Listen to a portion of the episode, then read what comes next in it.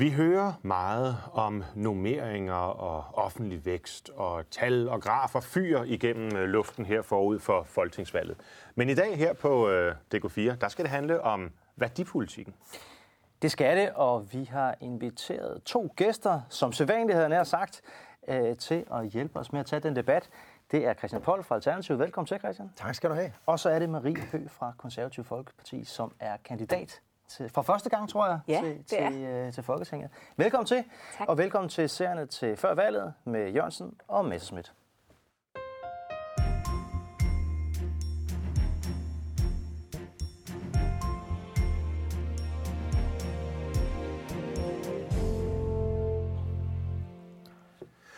Ja, og Marie, du er opstillet i, hvordan er det, Københavns Kommune? Ja, Københavns Storkreds. Københavns Storkreds. Ja. Og Christian, det må så være, går jeg ud fra, din første periode ved Christiansborg, eftersom du sidder for Alternativet. Det er rigtigt. Hvor er du valgt henne? Jeg er valgt i Nordsjælland, og jeg genopstiller i Nordsjælland som spidskandidat. Sådan. Yes. Sådan. Så det er hovedstadsområdet, vi har med at gøre her i dag. Ja. Hvornår tror I, at valgdagen kommer? Altså, mit bedste gæt nu er, at det kommer til at ligge oven i EP-valget, altså den 26. maj. Søndag den 26. Sådan lidt. Ja. Men det er typisk både, at det er sammen med EP-valget, men jo også, at det er en søndag. Ja. Det går helt galt. Du skal jo på arbejde. Du skal jo arbejde den søndag der. Det duer da ikke. Nej, jeg skal faktisk ikke på arbejde. Jeg er på barsel. Så jeg skal ingenting. Men hvad med dine kollegaer? Er det ikke noget værre råd?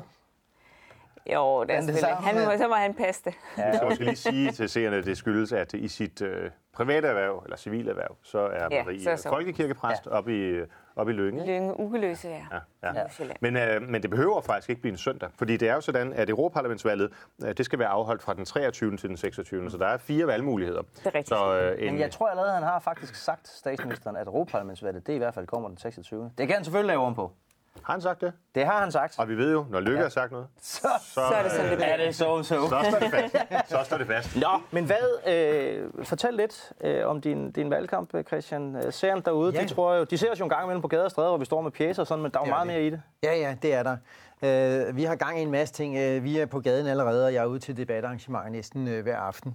I aften skal jeg til noget fællesspisning i Birkerød og fortælle lidt om noget af det, jeg kæmper rigtig meget for, det er jo klimaet. Mm.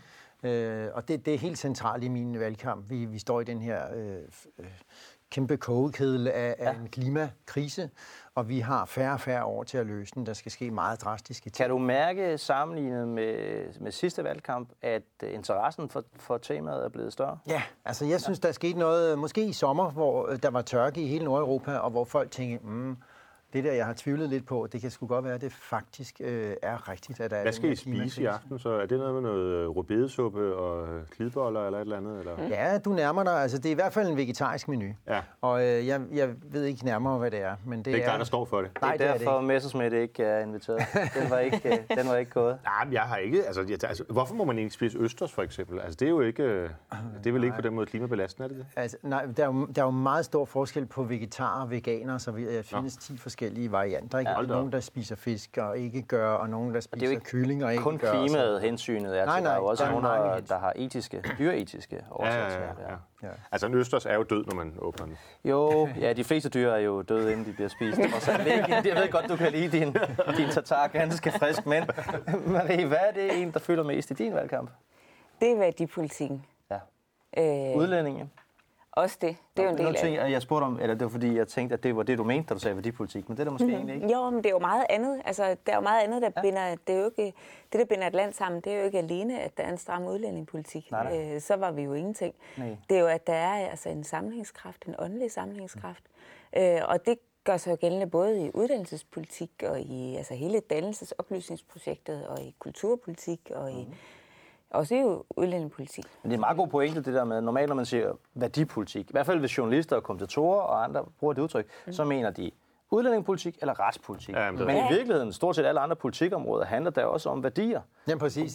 Hver gang jeg hører det ord, så tænker jeg, værdipolitik, hvad er ikke værdiorienteret? Ja, det er det. Klimaet er i allerhøjeste grad også som tema et værdi. Politisk, og natur er et af mine andre store emner. Det er jo også sådan noget med, alle har et forhold til naturen. Hvad er det for en natur, vi vil bevare? Hvad skal vi have mere af? Hvad skal vi have mindre af? Men du siger, Marie, folkeskole for eksempel. Kan du prøve at sætte nogle flere ord på det? Hvordan fører man værdipolitik i folkeskolen? Det gør man ved, at dannelsesfagene de bliver opprioriteret. Og i det hele taget, at det faglige niveau, det bliver højnet, og man holder op med at tro, at børn og elever, de bliver stressede af at få karakterer og alle de her ting, men det, de virkelig bliver stressede af, det er den kultur, som vi har opbygget. Det her, det er ikke præstationskulturen, de bliver stresset af. Det er i virkeligheden perfekthedskulturen, der stresser dem og nedbryder dem. Fordi karakterer er jo pejlemærker, lige sådan som kultur og historie og ånd og al vores afgås er pejlemærker. Og hvis det forsvinder, så forsvinder alt det, som et menneske ligesom skal leve efter og styre efter. Så hvis at børn bliver stresset af, at de skal til test hele tiden, så er det virkelig ikke så meget selve testen eller den konkurrence, der kan ligge i det. Det er mere den kultur omkring testen. Præcis, det er den ånd eller mangel på sammen, der ligger omkring det, ikke? Hvordan er det så opstået? Altså, hvor kommer det problem fra? Det ligger i hele vores identitetskultur, ikke? Altså, hvor vi har en forståelse af et menneske, der er perfekt, og at vi kan opfylde de her... Altså, hvis vi kan starte med at få et 12-tal, at det er det, der ligesom er udgangspunktet, og at vi ikke må fejle og ikke falde, jamen, så ligger der jo et fuldstændig umenneskeligt pres på et menneske, som vi i virkeligheden sejler under. Altså det, vi tror, at vi kan skabe alting til perfektion. Den der nulfejlskultur. Ja, det er jo... Ja, lige præcis. Og det er i virkeligheden, der har vi jo mistet forståelsen af, hvad et menneske er. Hvad tænker du, Christian? Ja, altså vi har jo de sidste 20-30 år haft en øget fokus på optimering. Hele tiden på at effektivisere og optimere alting. Og der sker noget meget uhyggeligt, synes jeg, når man maser det ind over mennesker i den grad, som vi ser for eksempel i skolesystemet for tiden. Altså jeg er sådan set enig, men hvis jeg alligevel skal være djævelens advokat, så kunne man vel sige, at det er vel ikke de sidste 20-30 år, det er vel sådan set siden vi gik på alle fire og rejste os op og begyndte. Har mennesker ikke altid faktisk været drevet af fremskridt og blive bedre til de ting, vi foretager os, og vækst og alt det der? Jo, men det skal ses i en historisk sammenhæng. Altså den her, det, der skete efter 1813, hvor Danmark gik bankerot, og vi indførte tvungen undervisning til alle børn, og vi derefter fik en guldalder og en udvikling af hele vores andelsbevægelses og de ting, der ligger i det. Der byggede vi også det op, man kan kalde bildung, altså folkeoplysning. Ja. En meget bred forståelse af, hvad er min rolle i samfundet, hvad er mit ansvar, hvad er mine muligheder, hvad er mine rettigheder. Men det er vel godt? Det er rigtig godt, men det er det, der ligesom er blevet løbet over ende af en måle- og vejekultur de sidste 20-30 år. Du elsker testen, Messerschmidt. Jamen, jeg elsker ikke test for testens skyld, men jeg synes, at det er vigtigt, at man for eksempel som forældre, der skal sende sine børn i skole, kan se, jamen, hvordan ligger den her skole? Det er en skole, som ligger fagligt højt. Jeg ville da meget, meget nøde bare skulle sende mine børn, nu hvor vi har frit skolevalg, sådan i blinde i en eller anden retning, og så ikke vide, hvad der kommer hjem. Hvordan spiller det med det kirkelige egentlig ind for dig, når vi taler om dannelse og værdipolitik og sådan noget? Altså, er det noget, der fylder noget for dig? Du italesætter sådan en meget... Man kan sige, kristen måde at tænke på, at menneskelivet er ikke perfekt, og vi skal acceptere de vilkår og sådan nogle ting. Hvordan balancerer du det politiske engagement over for det kirkelige? Det gør jeg på den måde, at jeg selvfølgelig altid har det kirkelige med mig. Altså, det er jo det menneskesyn, som jeg har som præst, og det kristne menneskesyn, det har jeg selvfølgelig med ind i politik, og derfor jeg kan sige de ting på den måde, som jeg gør. Altså, at vores uperfekte grundlag, men også, at vi har en pligt, at det er pligter, der holder os på plads som mennesker, pligter over for hinanden, over for det fædreland, ikke for kun at snakke samfund, fordi nogle af vi er fædreland, der også reduceret til at snakke om samfund, ikke? Men at vi har en forpligtelse over for alt det, vi har fået i arv, og det er også, altså det er virkeligheden det, der styrer en menneske. Noget af det, som Christian Polt analyserer, som er gået galt måske den sidste generation eller mere, kunne det have noget at gøre med, at kirken fylder en stadig mindre rolle, og den kristne tro ikke er det, hvad kan man sige, det bærende fundament for alle mennesker? Det er jo helt klart noget at gøre med, at kristendommen i mange år jo har ligesom alle andre ting, der har været med til at rodfæste os, ligesom er blevet trængt i baggrunden af den her identitetskultur, og også troen på, altså humanismen, troen på det gode i mennesket, ligesom sejret i forhold til, altså frem for kristendommen, altså at vi har glemt vores åndelige arv, og der kan vi se, hvad det faktisk betyder, det kan vi jo spejle i samfundet, hvad det faktisk betyder for et samfund og for et menneske, når vi har mistet vores åndelige grundlag, så får vi rettighedssamfund, så får vi, og vi får også en kultur, der ikke hænger sammen, fordi kultur det er jo ikke bare at gå på Torvaldsens og se statuer. Kultur er jo det, der binder os sammen, og det er også derfor, en kultur er nødt til at være nogenlunde homogen for overhovedet at eksistere. Ikke? Ja, men jeg mener også, at vi skal længere ind. Altså, vi har jo nogle helt grundfæstede værdier, som jeg tror, vi alle sammen har, som der også er videnskabeligt belæg for at sige, at vi har altså empati, generøsitet og de her Tillid? Ja, tillid. Hvor, som vi bare har, siger du. Det ja, lyder altså, sådan helt som er grundfæstet. Altså mennesket grundlæggende født godt. Har du nogensinde set et spædbarn, der er ikke noget mere egoistisk? Nej, altså? Det er noget, vi udvikler kulturelt. Ja. Men der mener jeg, at al den fokus, der har været de her sidste 20-30 på at optimere, og hvor vi er blevet lært, at du skal tænke på dig selv, du skal frem i rækken, du skal foran de andre osv., det har gjort, at man ikke tør tro på det her med, at empati faktisk... Ja, faktisk, hvis man spørger danskerne, hvad synes I er de vigtigste danske værdier? Det gjorde regeringen jo her for et par år siden, med sådan en værdikanon. Så det, der kom ud som nummer 1, det var lidt spøjst, fordi det er sådan set ikke en værdi. Det var velfærdssamfundet. Ja. Velfærdssamfundet er jo, kan man sige, en samfundsmodel, som så bygger på nogle værdier. Træder man så lige et spadestik dybere, jamen så de værdier, som kendetegner velfærdsstaten, det er jo netop noget med samhørighed. Altså, vi har en universel velfærdsstat, hvor vi alle sammen betaler ind til en stor kasse, som vi sådan ligesom bruger til at dele ud til dem, der har behov for det, og vi omfordeler til hinanden. Det er også tillid, fordi du kan ikke have sådan en model, hvis ikke man har grundlæggende tillid til hinanden i et samfund. Og så er det spændende spørgsmål jo her, er vi egentlig enige på tværs af det politiske spektrum i Danmark om de der grundværdier? Det vil jeg nogle gange påstå, vi er i hvert fald sammenlignet med, jeg var oppe og besøgte Bernie Sanders for noget tid siden i USA, som var meget interesseret i den danske model, og han spurgte jo så sådan også farvet ind til alle de her forfærdelige borgerlige i Danmark, hvor jeg må sige, ja, i hverdagen skændes jeg ret meget med dem, og jeg synes også, de gør nogle ting, der undergraver velfærdsstaten. Men sammenlignet med USA, så er det vel sådan, at selv den mest højreorienterede politiker i det danske folketing er faktisk til venstre for Bernie Sanders på fordelingspolitik, ikke? Formodentlig. Ja. Hvordan ser du på det, Marie? Jamen, det tror jeg, der er rigtig nok. Altså på den måde, at der er så lidt socialdemokrat i os. men med et suk. Men det er jo stadig politik. Altså, der er jo noget, der er fundamentet for det politiske. Altså, fædrelandet og samhørigheden. Lige folket. Præcis, og det er derfor, at det der med, at fædrelandet er, eller slutter, at velfærdssamfundet er en værdi.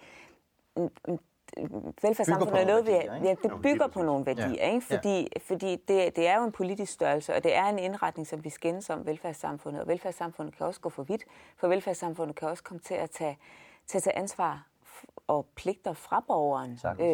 Og det ser vi også, når det sker, og det gør også noget ved et menneske, at man simpelthen frelægger sig. Det ansvar og den frihed, man frelægger sig og giver staten, det får man altså aldrig nogensinde igen. Men hvis vi er enige om... Men nedenunder det... nedenunder det... Under det velfærdssamfund, der ligger der jo altså noget, der er ikke politisk. Altså netop alt det, vi har fået givet, fædrelandet, modersmålet, kulturen, åndshistorie. Sproget. Hvad med værdi som lighed, for eksempel? Er det en dansk værdi? Jeg vil sige det på den måde, vi er jo relativt til resten af verden, at vi forholdsvis langt på lighed. Så går det lidt tilbage for øjeblikket, og det er jeg jo rigtig ked af, for det er jo sig selv, man især skal måle sig op mod. Men jeg tror, at mange mennesker opfatter lighed som en dansk ting. Det er som en dansk ting, men hvad er så en ting? Altså, noget, er det en dansk værdi? Der vil jeg klart sige nej. Altså, lighed er en rettighed, det er noget politisk. Hvis man ser det igen over historisk, ikke? Altså, så har Danmark kulturelt fra middelalderen faktisk været forgangsland. Altså hele, jeg ved ikke, om I kender den, Ingeborgssagen. Det er noget, man i hvert fald, når man lærer, når man læser jura i retshistorie, om den danske prinsesse, der blev sendt til Frankrig og gift med den franske konge, og han ville ikke have hende efter brudenatten, og krævede, at ægteskabet, det skulle ophæves. Ingeborgssagen, nej, jeg er dronning af Frankrig, og det endte med, at den franske konge blev lyst i band af paven, og han måtte ydmygt gå tilbage og sige, okay Ingeborg, så er det dig og mig. Det var en kvinde, der virkelig kæmpede for sine rettigheder. Men den der lighedssnak, vi har i dag, er jo meget et spørgsmål om fordeling og arbejdsmarkedsregulering osv. Men det, der er rigtigt, synes jeg, der er en vigtig sondring, fordi et land som det amerikanske, de vil jo også, altså et samfund som det amerikanske og et land som USA, der vil man også finde politologer, som vil sige, jamen det er de mest lige samfund i verden, men det er så lighed i forhold til loven og lighed for... Det kan man så i øvrigt også diskutere i højst grad, men det vil de sige, ikke? Deres constitution og så videre.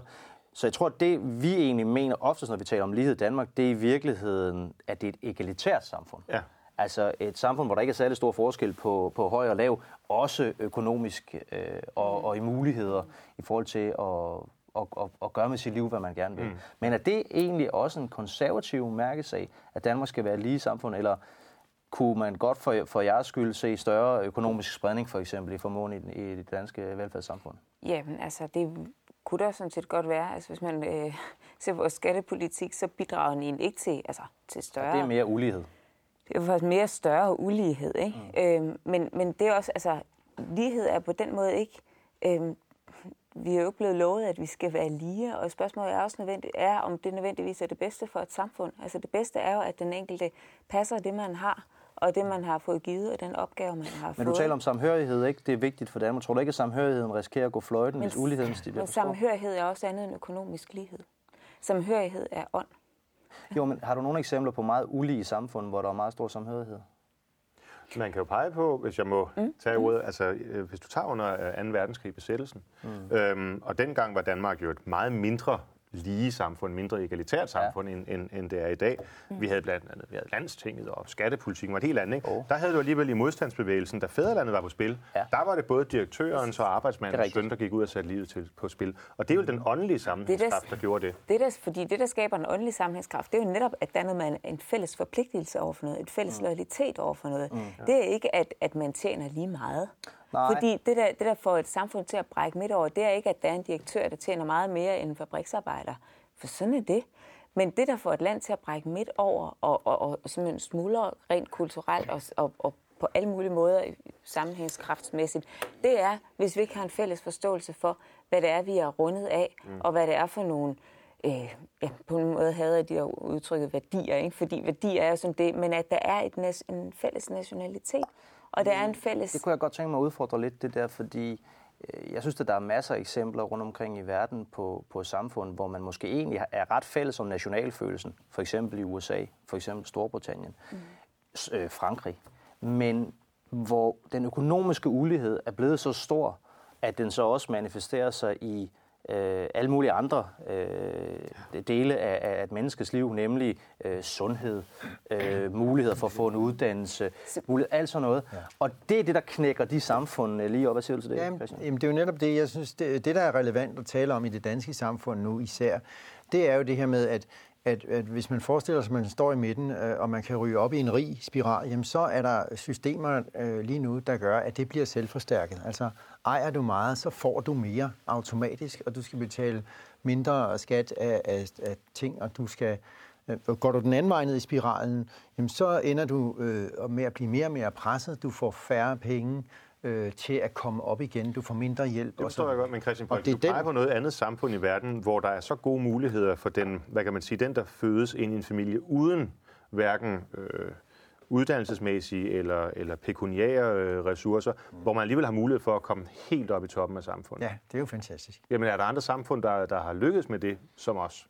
Altså de nordiske samfund, tror jeg generelt, står der.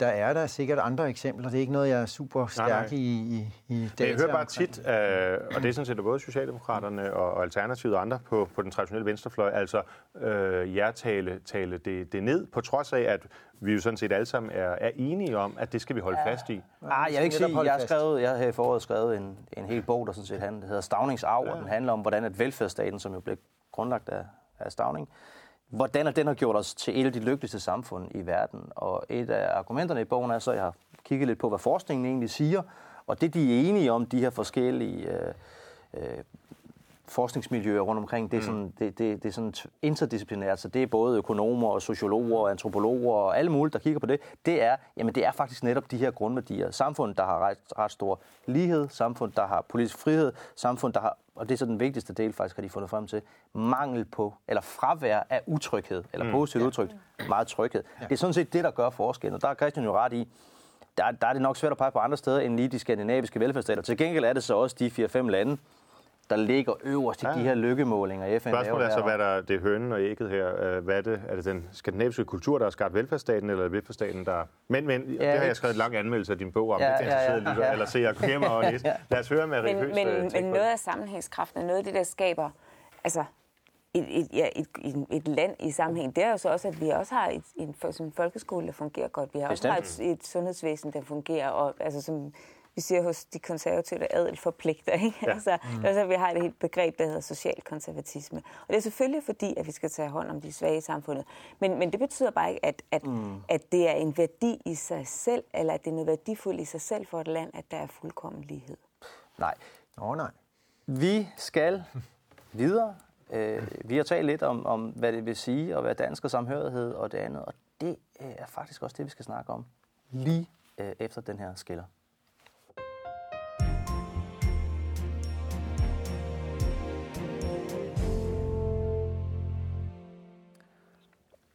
Første maj, det er en god dag for sådan en som mig. Jeg ved ikke, er det også det for sådan en som dig? Ja. Jeg har også mange med de røde faner. Ja. Det er ikke en god dag for... Ja, det ved jeg ikke. Det er sikkert ikke en dårlig dag for jer to, men det er vel en dag, hvor I ligger under planen og hjemme til at genudsende sig af Barnaby. Sidste 1. maj, der sad jeg så parsifald, kan jeg huske. Okay, ja. Men du er blevet lidt misundelig på os, der har 1. maj og fejrer Morten Messerschmidt, så du vil have en ny mærkedag. Ja, det er faktisk ikke så meget 1. maj. Det er mere, fordi grundlovsdag er jo meget politisk og er meget sådan, hvor vi taler om hinandens projekter og taler hinanden ned. Og derfor synes jeg ikke rigtig, det fungerer som en nationaldag. Og derfor har jeg foreslået, at man gør den 15. juni, som jo er Valdemarsdag, altså der, hvor Dannebrog faldt ned fra himlen, i øvrigt i år, det er 800 år siden, at man gør det til en nationaldag, hvor vi i modsætning til grundlovsdag, hvor vi taler politik, så taler om alt det, der faktisk holder os sammen. Altså alt det, vi lige har talt om, der skaber sammenhængskraften. Sproget, litteraturen, kunsten, kulturen osv. Og at vi vælger den dag og siger, at det er der, vi alle sammen står skulder ved skulder. Og så de 364 andre dage, der kan vi rive hovederne af hinanden på det politiske. Hvad siger du til det? Jamen, jeg synes, det er en fantastisk dag. Ja, og netop fordi alle de andre mærkedage, altså 1. maj, ikke? Og kvindernes internationale kampdag, og alle de andre dage, og det er jo noget, der... Altså, det er jo politiske manifestationer, ikke? Det er jo politiske kampdage, og det er grundlovsdag sådan set også blevet, og det burde grundlovsdag i virkeligheden ikke have været. Det kunne også godt være blevet, det kunne sådan set godt være blevet til en nationaldag. Det er det bare ikke blevet. Det er blevet sådan en rive hovederne af hinanden dag, ikke? Hvor man står og holder... mere eller mindre dødssyg. Hvad synes du, Christian? Vi har lige sådan set egentlig sådan i fred og fordragelighed snakket om alt det, vi er glade for ved Danmark. Kunne det ikke være fint med sådan en dag, hvor vi fejrer det? Jo, altså, men jeg synes jo, man skulle tage grundlovsdag, og så lave den til noget andet. Og det er jo fordi, grundlovsdag, det er jo der, vi formelt grundlagde vores demokrati. Det er jo der, vi blev et moderne samfund. Før den tid, der var det jo stammesamfundet med dem mod os, og meget mere rigid.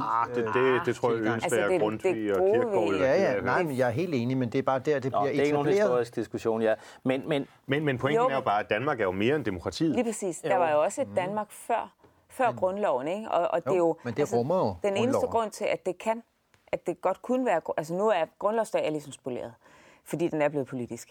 Men det kunne have været grundlovsdag, fordi grundloven selvfølgelig bygger på alt det før politiske, alt det, der var før grundloven, alt det, der er danskernes virkelighed, ikke? Det der er vores fædreland og vores kultur, alle de der ting. Så derfor kunne det sådan set godt ligge på grundlovsdagen, men det kommer bare ikke til at ske nu. Og derfor så er Valdemarsdagen fantastisk god. Men hvad er det, der får jer til at tro, at når nu ikke vi kunne blive enige om at lade være med at skændes på grundlovsdag, hvorfor skulle vi så kunne blive enige om at lade være med at skændes på Valdemarsdag? Men Valdemarsdag... Nej, du må endelig gerne svare. Du må ikke tage brødet af munden. Nej, det er ikke. Men Valdemarsdag, det er jo netop flaget, vi fejrer, ikke? Og altså under den røde-hvide fane, der har vi... haft storhedstid og ikke undergang, men trængselstid, og vi flaget følger både landet og den enkelte. Ikke? Vi har det med os, når vi rejser, når danske soldater kommer hjem, faldende danske soldater kommer hjem, ligger der Dannebrog ud over deres kiste. Vi har en flagdag allerede, ikke? Jo, men det er noget andet. Det er jo Valdemarsdag. Nej, men vi har også den dag. Ja, det er for veteranerne. Ja, men det handler jo ikke om veteraner, men netop fordi der er korset i Dannebrog. Dannebrog, det minder os jo om, at fædrelandet er noget ikke ideologisk. Altså, jeg kan faktisk komme med en lille... Det er især Dan, der vil nu få tårer i øjnene, tror jeg. Hvis man går 100 år tilbage, sidst vi fejrede rundt fødselsdag for Dannebrog, 700-året i 1919, der var Stauning faktisk ude, og Socialdemokraten, avisen Socialdemokraten, fulgte op og sagde, at det smukkeste er, når man kan se de røde faner side om side med Dannebrog. Ja. Og det synes jeg, at vi har brug for at tage op igen. Stauning, han gjorde faktisk det, da han blev kandidat i Faxekredsen, som var sådan en kreds, der ikke havde givet valg til en socialdemokrat før. Det gjorde den så nu. Langt ud på landet. Han cyklede derud inden fra Kirkegård. Men der fik han simpelthen syet ind i hjørnet af den røde fane et Dannebrog. Men for Stauning, der handlede det altså også om at bruge symbolet til at samle landet. Ikke? Lige præcis. Fordi han udtalte direkte, at i mange årtier, jamen der havde Dannebrog været for mange arbejdere og folk, der tilhører underklassen i Danmark, et symbol på magthaverne, et symbol på dem, de følte udbyttede dem, og slet ikke noget, man kunne identificere sig med. Det vil han gerne omgøre, og han vil gerne sige, prøv at høre, vi er jo alle sammen danske, vi har en fælles kulturarv, vi har et fælles sprog, vi har ting, vi er stolte af. Han sagde så også, det betyder ikke, at vi ikke er internationalister, vi gerne vil samarbejde på tværs af grænser, det vil vi gerne, men udgangspunktet, det er nationalt. Kunne Alternativet ikke gøre det? Lyt lidt til Stauning, the good old grand man. Altså, jeg synes jo også, for det første synes jeg, at grundloven er det rigtige udgangspunkt. For det andet, så synes jeg jo, at verden er så globaliseret, og vi er så tætte, og burde være endnu mere tætte i EU, at det danske flag og den fejring kan blive lidt en modsætning til vores store internationale samarbejde. Vi har jo en Europadag. Altså, vi har 9. maj, hvor vi fejrer EU-flaget osv. Hvorfor i alverden har vi så ikke en national? Vi er faktisk det eneste nordiske land, der ikke har en nationaldag. Mm-hmm. Det er da lidt tankevækkende. Ja. Altså, jeg vil sige, at jeg startede den her udsendelse som hardcore modstander af Messerschmidts idé, men det kan være, det bare også var, fordi det er vant til at være. Jeg er stadigvæk modstander af det. Jeg synes stadigvæk, at grundlovsdag er en bedre dag, men... Den vokser lidt på mig. Hvis du lover ikke at sige et kritisk ord om hverken mig eller Lars Løkke i din grundlovstale, så... Hvis valget er overstået, så holder jeg en tale om dig, for jeg kun taler pænt. Okay. Det bliver en kort tale, men... Jeg vil sige til DK4's seer derude, det her det er en alvorlig politisk behandling. Lad os straks gå videre, inden det går galt.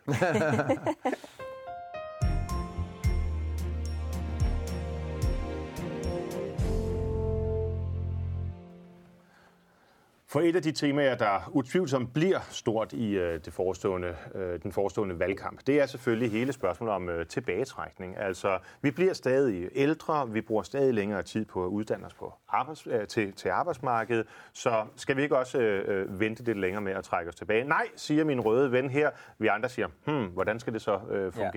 Ja. Lad os starte med at høre Alternativet. Jeg synes ikke, I har været så meget på banen. Og I kommer jo til at støtte, hvis der skal være en rød regering, så kommer I jo til at støtte Jørgensen og Frederiksen og hvad de hedder alle sammen. Hvordan ser I på det her pensionsudspil? Altså for os er det bredere. Vi er ikke nede i detaljen, når man skal flytte pensionsalderen. Vi synes ikke, den skal længere op. Men for os er det jo vigtigere, at vi får et mere fleksibel overgang, og vi får en... altså, vi har jo for eksempel et forslag om 30 timers arbejdsuge, og det handler jo om, at robotterne kommer ind i en grad, som vi ikke har set før de næste 10-20 år, og at der skal være meget mere rummelighed på arbejdsmarkedet til, at man kan være fleksibel. Det har vi lidt hørt før, ikke? Jo. Altså, robotterne, hvad betyder det? Skal vi så have robotten til at... og lave sygeplejerskens arbejde, eller hvad? Altså, hvad med varme hænder og så videre? Ja, altså der er en vigtig diskussion om varme hænder, men vi kan bare se, at teknologisk så kommer robotterne ind, og der kan man gøre det, at man lader det overskud tilfælde aktionærerne, som man plejer, eller man kunne sige, nej, lad os nu lad den effektivisering, robotterne har, tilfalde os alle sammen. Og det kan så veksles til lavere arbejdstid. Det vil jo gøre, at vi... Tror du ikke, Christian, at problemet er, hvis man ser på den demografiske udvikling, fra i 2030, der vil der være 213.000 flere ældre over 70 end der er i dag, og der vil være 70.000 flere børn. Det vil sige, uanset om vi har røde regeringer helt frem til der, og mulighed for at lade pengene følge med demografien, så at sige, hvis vi så samtidig også har nogle ambitioner om, at vi gerne skulle have bedre velfærd, vi gerne skulle behandle flere sygdomme og alt muligt andet, så bliver det enormt svært. Så alt det, du taler om med robotter og så videre, det tror jeg, der også kommer. Men tror du ikke, at det er nødvendigt bare for så at sige, opretholde den nuværende velfærd? Det der med at bilde danskerne ind, at I også kan arbejde meget, meget mindre, uden at det går ud over velfærden, for der vil også mangle nogle skatteindtægter og så videre. Er det ikke lidt blålys? Nej. De økonomiske vismænd siger jo, at velfærden er velpolstret helt frem til 2070 eller sådan noget. Vi er ret solidt økonomisk i vej. Men det er jo med det nuværende velfærd. Eller et større arbejdsudbud. Du taler om et mindre arbejdsudbud. Ja, men der er noget at tage af. Okay. Og det vi vil, det er, at vi vil veksle til større fleksibilitet, til mere tid til at kunne... det må da lyde godt for en, der tror på familielivet og som en grundværdi og alt det der. Hvad siger den konservative? Jamen altså, vi mener jo sådan set ikke, og det mener jeg heller ikke, at pensionsalderen skal ikke hæves, men vi skal heller ikke lave differentierede pensionsordninger. Fordi hvordan laver man den bedømmelse af, hvem der er nedslidt? Lad os lige tale med pensionen lige om lidt. Hvad med det her med 30 timers arbejdsuge? Jamen, det må den enkelte familie jo selv finde ud af, hvordan man vil gøre, hvordan man vil indrette det. Altså, en 37-timers arbejdsuge, det har vi haft i mange, mange år, og det kan man sagtens få til at fungere. Hvis ikke man kan, hvis mor for eksempel ikke kan arbejde så meget, men så må man jo tage færre. Det er ikke et politisk mål? Det er ikke et politisk mål, det må være en forhandling i den enkelte familie, og det er jo netop den enkelte borgers frihed og ansvar selv at finde ud af det. Og jeg tror simpelthen heller ikke på, at vi kan få vores samfundsøkonomi til at løbe rundt, hvis vi kun arbejder 30 timer om ugen. Altså vores udgifter bliver jo ikke mindre.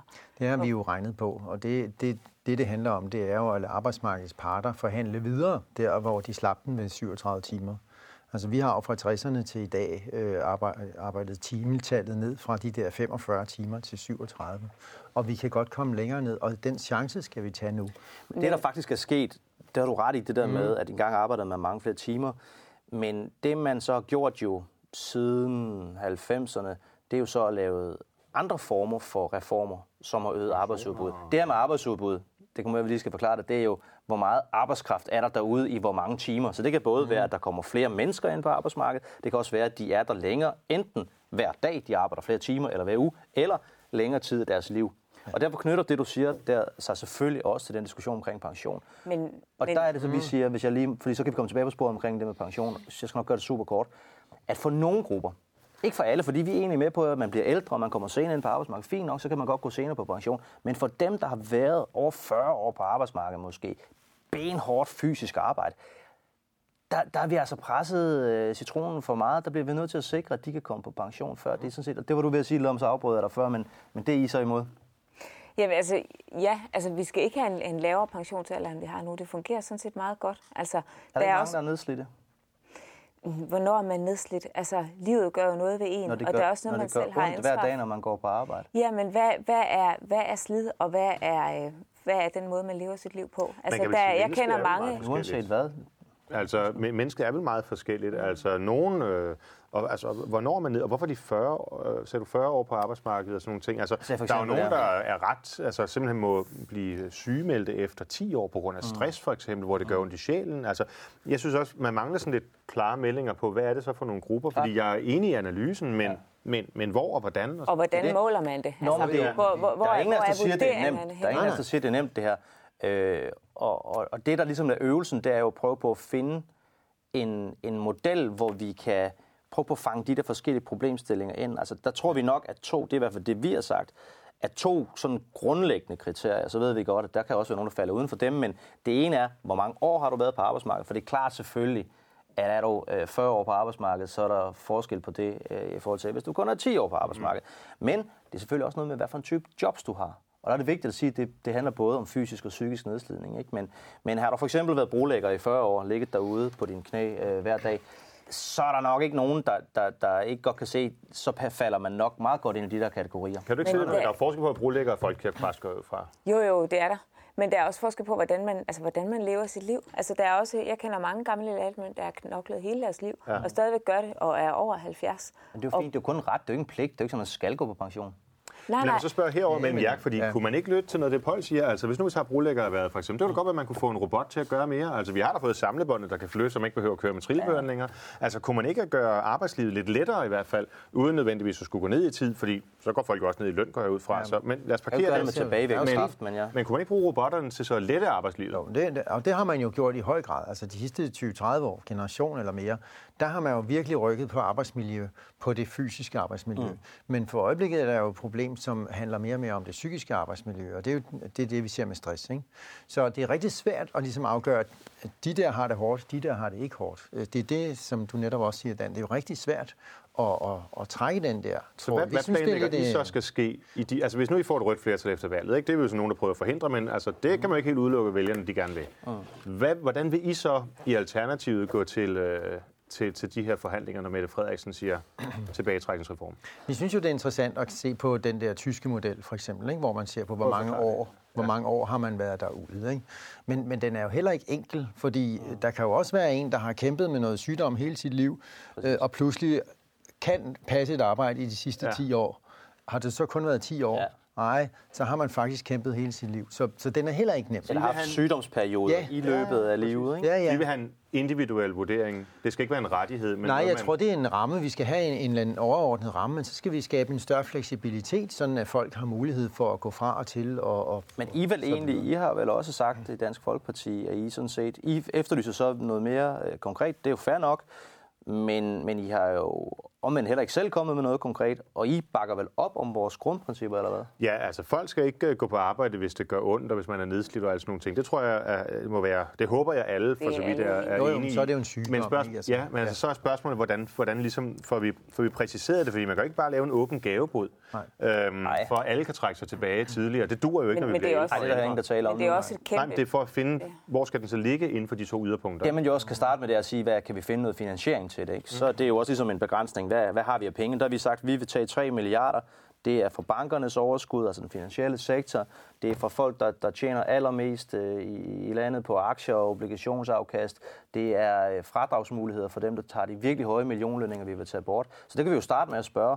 Det vil ikke så galt. Vil I være med til de konservative? Jamen, altså ideen er jo for så vidt fin, men det med, hvordan søren omsætter man det i praksis, altså at lave de her differentieringer, det koster altså også. Men vil I være med til den finansiering? Det synes jeg ikke, jeg har hørt fra jeres parti. Bankernes øverste indtægter. Og hvad med jer med så? Altså, jeg har ikke noget i klemme hos bankerne. Jeg synes, vi oplever i øjeblikket, at bankerne virkelig skummer fløden, især på boligejerne. Altså, realkreditbidragene er jo bare steget deroppe af, og man kan se, at bankerne tjener bunker med penge. Men det er klart, det skal gøres på en måde, hvis bare lige må en lille smule, sådan, du ved, også i virkelighedens verden her, skal jo gøres på en måde, sådan at man ikke bare smadrer de danske banker, sådan at kunderne ryger til Tyskland og Norden. Det er klart, men så må vi håbe for dig, at Mette Frederiksen vinder valget. Vi skal videre til... Man kunne også håbe på noget andet. Et andet tema.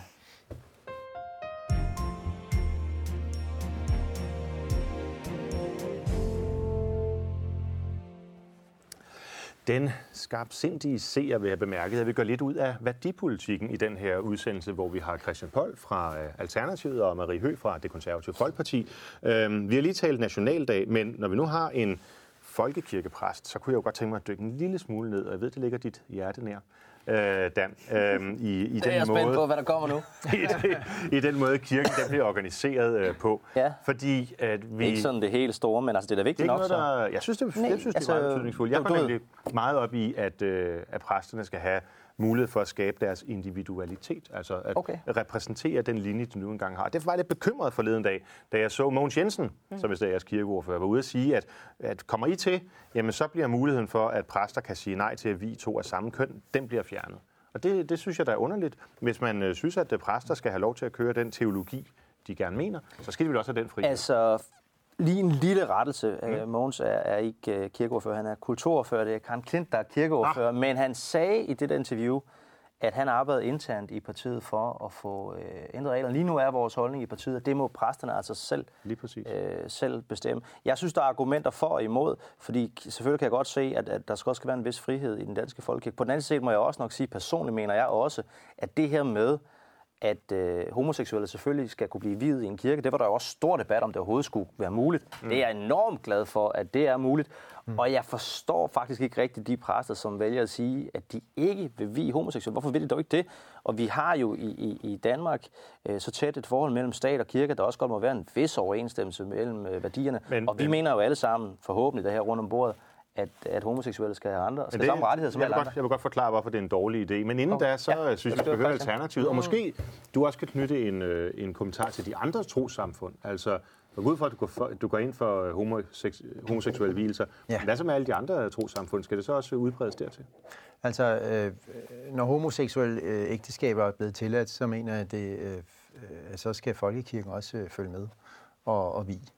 Altså, så enkelt synes jeg egentlig, det kan gøres, fordi der er en lovgivningsmæssig ramme. Og islamisk trossamfund, mosaisk trossamfund, buddhistisk halløj, og hvad ved jeg, hvad skal de også? Det er netop ikke folkekirke. Nej, det er men de skal jo holde sig inden for reglerne i Danmark. Så der vi ikke, dem vil I ikke tvinge til det? Nej, altså... De burde jo gøre det, men jeg ved ikke, om man kan... Vil man kun tvinge den lovgivningsmæssigt? Du kan bare sige, vi tager vielsesbemyndigelsen fra jer, hvis I ikke accepterer det. Jo. Men altså, folkekirken... Folkekirken er noget særligt. Selvfølgelig er det. Det er jo folkekirken. Det konservative folkeparti. Men hvis man skal lave sådan en regel, skal det jo gælde alle trossamfund. Altså, så skal du også ned i moskeen og indføre det. Og så kan det godt være, I bliver jaget ud med en... højtyver. Ja, ja, men vi har vel regler om, at man kan vige homoseksuelle. Det kan man det en måske?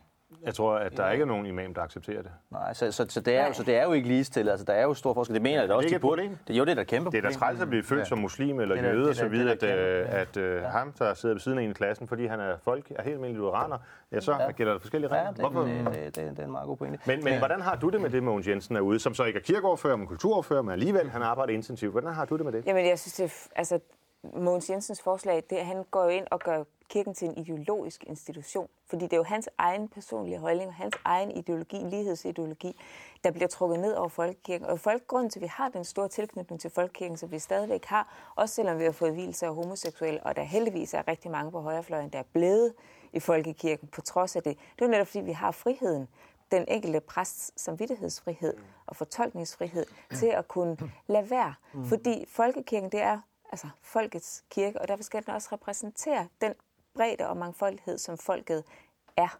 Og du siger, det er politisk. Det er vel også politisk, da vi besluttede, at folkekirken skal simpelthen vie homoseksuelle. Var du også imod det? Ja, nej, jeg er ikke imod vielser af homoseksuelle, men jeg er imod, at det bliver et politisk identitetsprojekt, som det gør, hvis Mogens Jensen han trækker det ned over hovedet på præsterne. Fordi lige nu er der homoseksuel, man er døbt, man er konfirmeret, kommer i kirken, det er ens kirke. Ja. Så går man op til sin præst og siger, jeg har fundet min livs kærlighed, jeg vil giftes. Men det er jo sådan i alle kirker. Nej.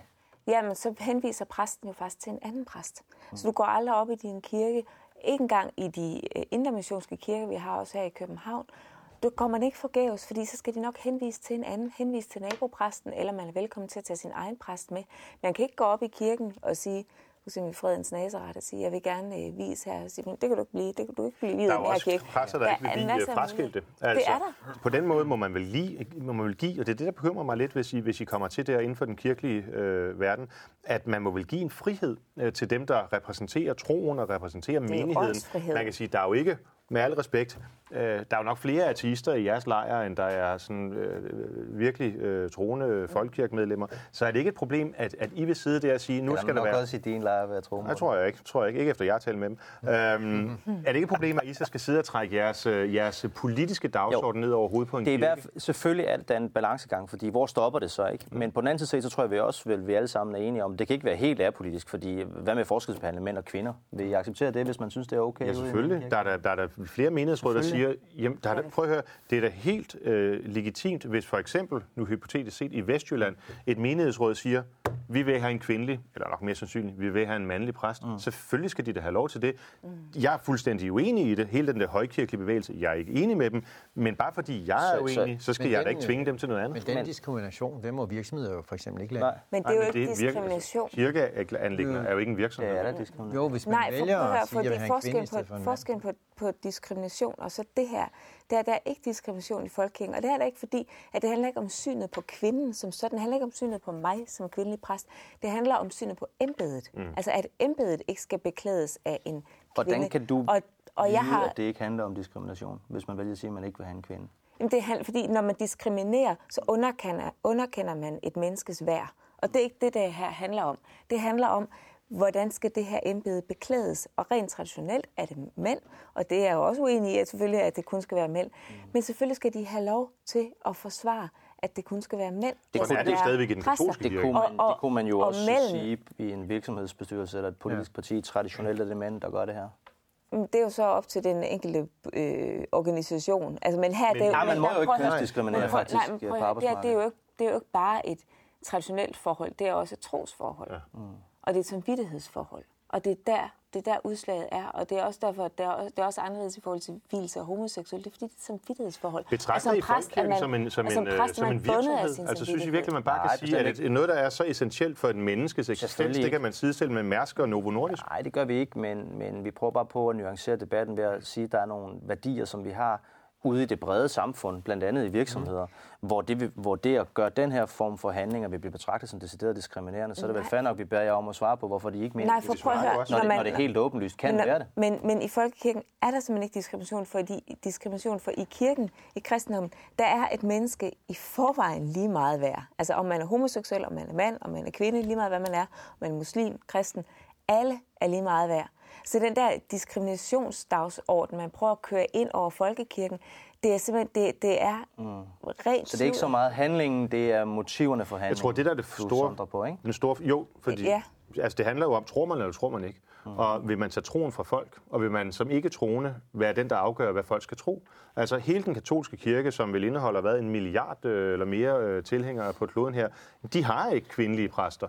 Skal en eller anden ateist eller lutheraner for den sags skyld, så gå ned og sige... Nu, den danske folkekrig jo ikke katolsk, så det kan vi jo ikke så godt blande os i. Men... Nej, men der er dog vist, altså indtil 1536, ikke? Jamen, troende, hvad må man tro på? Jamen, altså, det gælder jo alt i vores moderne samfund. Jeg må jo tro og mene, hvad jeg vil. Så har jeg en ytringsfrihed, men jeg må jo ikke gå ud og gøre, hvad jeg vil. Præcis. Og det er jo det, vi har regler for. Og det er jo også derfor, jeg synes stadig, det lyder mærkeligt. Altså, jeg har ingen problemer med, at folk tror på hvad som helst. Men når der er en gerning, når der er en post, der skal besættes, for eksempel som præst, jamen, så skal vi da følge de regler, der er i samfundet for at besætte poster. Det var en spændende debat, synes jeg, lidt anderledes end den, vi normalt tager her i programmet, men fint er også at komme omkring det. Og vi blev uddannet lidt, også to i det kirke. Ja. Vi bliver nok ikke helt enige, men så skal du på stadion. Nej, det skal jeg godt nok ikke. Du skal i kirken, ven. Vi skal videre til det næste tema.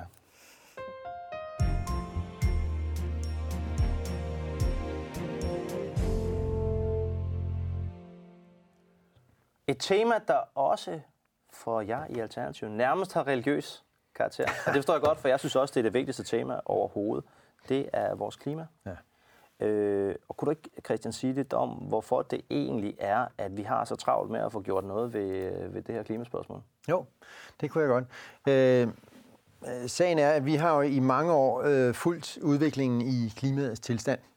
Det har især en lang række eksperter, og vi taler tusindvis af forskere, som er tilknyttet FN's klimapanel. De har fulgt, hvad der sker med vores klima, og det er altså ikke vejret. Vejret, det er eksempler på, hvordan klimaet udfolder sig. Men klimaet, det er sådan det langstrakte, hvordan det udvikler sig år for år, 5-årsperioder og 10-årsperioder. Og der kan vi bare se nu, at vi har sat gang i nogle temperaturstigninger, som for øjeblikket er en grads penge over det var engang, og som viser sig i form af vildere vejr, vådere vejr, voldsommere. Men kan du ikke lige sige noget, hvad er det, man skal gøre? I stedet for bare at beskrive, at patienten har feber, så sige, hvad gør jeg for at bringe feberen ned? Gerne. Hvad med det? Ja. Det vi helt grundlæggende skal for at stoppe den her temperaturstigning, det er jo at lade være med at udvinde og fossile brændsler og brænde dem af. Det er den store opgave, vi står overfor. Ja, og så jo også fra landbruget. Yes. Andre former for drivhusgasser herunder, specielt metangas. Ja, og lattergas. Ja. Som, men hvis jeg lige må sige en ting til jer, altså det er jo ikke et problem det der med at producere grøn energi i dag. Problemet i dag er jo faktisk ikke på produktionssiden, men på aftagssiden. Altså at vi har alt for mange dele af vores samfund, hvor vi ikke bruger el. Det var derfor, vi i energiforliget gik for eksempel ind og sagde, at vi skal sænke elafgifterne på folk, der installerer varmepumper i stedet for olieanlæg og på biler, hvor teknologien jo er en rivende udvikling osv. Ja. Men når jeg hører Alternativet tale, så er det mest om, hvordan vi producerer mere grøn el. Men vi har faktisk masser af grøn el. Problemet er, hvordan vi aftager det og bruger det. Jamen, det er en balanceret udvikling, vi skal følge. Vi skal afvikle vores brug af benzin og diesel og olie og kul og gas og så videre, og samtidig skal vi indfase brugen af el. Og det er et eksempel, du kom med. Grøn el, vel og mærke. Ja. For hvis vi starter med for tidligt, så risikerer vi at være så afhængige af den sorte el. Præcis, og det er eksempel, du kom med, at sænke elafgiften. Hvis man gør det bredt, som det endte med, men ikke helt så meget, som regeringen gerne vil, og det er jo der, vi landede, ikke? Hvis man bare sænker den bredt, jamen, så tiltrækker vi en masse aktiviteter, som bruger en masse el, inden den er blevet grøn. Og derfor ville det smart have været lidt, som du sagde i virkeligheden, lad os nu sænke elprisen på varmepumper, men lad den blive høj. Men det er jo det, vi har gjort. Altså, hvis du går ind og noterer i din BBR, at du har en varmepumpe installeret både i fritidshuse og i helårshuse, så får du en billigere elregning, jeg tror på 4.000 kW derovre. Ja, men vi har også sænket elafgiften for alle virksomheder, så pludselig så får vi en masse indafgift. Så det er ikke specifikt nok. Nej, det er det, der præcis. Lad os høre det konservative Folkeparti. Natur og grøn miljø, det lyder da også noget med fædreland. Ja, det er selvfølgelig en del af generationskontrakten, at vi giver vores land videre og også give miljøet videre til næste generation, så passer på det. Men vi skal bare passe på ikke at få en ideologisk tilgang til det, og en nærmest religiøs tilgang til det, som er tendensen på venstrefløjen, og også hos jer i Alternativet. Men at man har en fornuftig tilgang til, selvfølgelig passer vi på kloden og miljøet. Hvor ser du det ufornuftige? Jamen det er, når det bliver dyrket nærmest som altså sådan en religion, altså som noget helt fanatisk, altså hvordan vi skal gå til det her klimaspørgsmål. Fordi det er jo altså også, og alt det her, det skal så høres under, at vi selvfølgelig skal være ansvarlige over for miljøet og så videre. Men der er jo også andre forskningsudlægninger, end dem vi hele tiden hører. Altså, er dit eget parti for fanatisk? Fordi I er da meget, altså I er jo i hvert fald det borgerlige parti, som er mest grønne i retorikken, vil jeg så skynde at understrege, fordi politisk er der ikke så meget. Det er faktisk ikke en del af partiets 4 mærkesager her til valget. Der er det grønne faktisk ikke en del af det. Det er selvfølgelig noget politik, det er ikke en af mine mærkesager heller. Nej. Men vi skal bare huske, fordi i den her klima politiske dagsorden. Vi har også skyklapper på i forhold til, hvordan har udviklingen været længere end bare 10-15 år tilbage. Det er også sådan lidt en historisk ubevidsthed i forhold til, vi har haft en jernalder, vi har haft en middelalder, vi har haft tider før de her, hvor klimaet også har bevæget sig frem og tilbage. Og der er også forskning. Det har vi. Det har vi. Altså, vi kan ikke starte bare med grundloven med det her spørgsmål. Det er en helt anden skala nu. Du kigger på folk og siger, skal I huske, vi to har beskæftiget os med det her i hvert fald 20 år begge to. Så vi ved godt en lille smule om hvad det handler om. Det, der er forskellen på det, kan jeg så fortælle dig, det er, at nu nærmer vi os et point of no return. Det har vi ganske rigtigt også haft en gang før, da vi havde en istid for, jeg ved ikke, hvor mange 10.000 år tilbage. Vi får nok en ny istid. Det er der jo nogle forskere, der siger, men i hvert fald det, der kommer til at ske før det, det er, at vi når et tidspunkt, hvor altså point of no return, temperaturstigningerne er blevet så store, at de sætter gang i en masse selvforstærkende effekter. Og det er det, der gør, at det kommer fuldstændig ud af kontrol, og det er det, der gør, at det kommer til at blive den største fare for vores civilisation simpelthen på den her planet, og at millioner af mennesker vil blive fordrevet derfra, hvor de bor, at der vil være tørke nogle steder, oversvømmelser andre steder. Så kan jeg bare ikke forstå, altså, når det er, jeg kan faktisk ikke forstå det der med, at man så bare skal passe på med at få folk til at bruge el, fordi altså el er det, der er alternativet, som det ligger lige nu. Altså, det kan godt være, der kommer noget gas, og det kan også komme noget brint, og hvad ved jeg. Men lige nu er det el.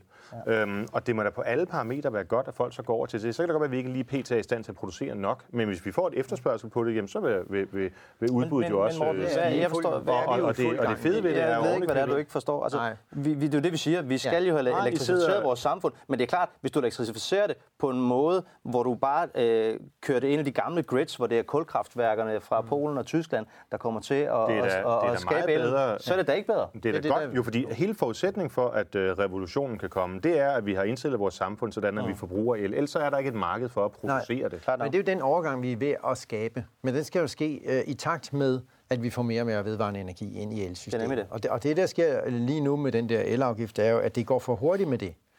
Så nu går det for hurtigt med den grønne omstilling. Det bliver meget teknisk. Jamen, det der, men det er vel det, som Marie efterlyser lidt. I stedet for, at det bare hedder sig, at vi vil redde planeten, og I andre, I vil skøjde den som Mars. Altså, så kom ned og blive teknisk. Kom ned og blive konkret. Vi er nemlig rigtig tekniske. Ja. Og det er derfor, det du siger, giver nogen mening. Jeg synes, jeg sidder og hører nogle gengivelser af nogle floskler, jeg har hørt de sidste 20 år. Jeg vil sige, at alle partierne... For 20 år siden, da vi to mødte hinanden, der anerkendte du ikke engang rigtig klimaforandringerne var et problem. Så der kunne du lytte efter allerede dengang, så... Jeg vil vildt gerne forklare dig, hvad du mener forkert for 20 år siden. Altså, i den energiaftale, der blev indgået i sommer, der er alle partier jo med. Præcis.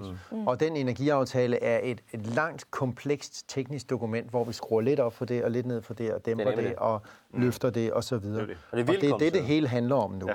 Og oven i det skal vi så lægge et øget tempo. Og det er det, vi i virkeligheden skændes lidt om partierne imellem. Hvor meget øget tempo skal vi op på? Produktionen, altså. Og der vil jeg sige, at når du siger, at det bliver sådan lidt, religiøst, så kan jeg godt blive lidt provokeret, fordi det vi egentlig gør, det er, at vi lytter til videnskaben, til de her de 2.000 forskere, der er enige om, at vi skal ned på det der. Men jeg mener, at det bliver religiøst på den måde, når man begynder så kun at vi spiser selleribøffer, og oksekød skal koste dobbelt af alt muligt andet, så er man altså der, hvor det begynder at blive religiøst, fordi vi kan ikke bare stoppe klimaudviklingen forandringerne ved at være med at spise oksekød og kun spise selleri. Altså, og der ligger, men det er religiøst. Faktisk grundlæggende det er jo flyafgifter og kødafgifter. Og man kan sige, du karikerer deres standpunkt, at vi kan ikke bare redde verden ved at spise selleri. Det er der jo ingen, der siger. Jeg er nu ikke så, jeg er faktisk lidt uenig med jer i forhold til nogle af de der afgifter, jeg vil ikke tænke sådan. Men man kan da ikke være uenig i, at den kæmpe store kødproduktion, vi har i verden, er en del af problemet. Er du uenig i det? Problemet, ja, vi kan ikke stoppe klimaforandringen bare ved at være med at spise kød. Det er faktisk nej, det er der ingen, der siger. Det er jo en øget befolkningstilvækst på hele kloden, der er den største problem for klimaet. Og det skal vi jo ikke lige gøre noget ved. Hvad gør vi ved det? Men når jeg vil gerne lige gøre det fat med, at når jeg ser det er religiøst og ideologisk, det er, når og det er tendensen på venstrefløjen, at hvis ikke man følger fuldstændig jeres dagsorden, jeres klimadagsorden og jeres afgifter og alt det der, så bliver man simpelthen set, moralsk skævt til. Nå. Hvorfor? Du ser alle for 3-4 uger siden, der var der unge mennesker på Christiansborg Slotsplads og hude og lavede ballade og svinede. Det var fantastisk. Og det var frygteligt. Det var omgang. Det var fantastisk. Var I dernede? Og det var ja, selvfølgelig sådan noget. Det var en bedrevidende omgang, ikke? Fordi vidste de børn overhovedet, hvad det her drejede sig om? Nej, det vidste de da endnu mindre end politikere, der sidder og slår. Om det skal være børnenes valg på den ene eller på den anden måde, det bliver vi nok ikke helt afklaret på, men vi håber, at seerne bliver lidt klogere på, hvordan valget skal træffes. Husk i hvert fald, at valget vindes her på DK4, og I kan se mere i næste uge, med mindre faktisk.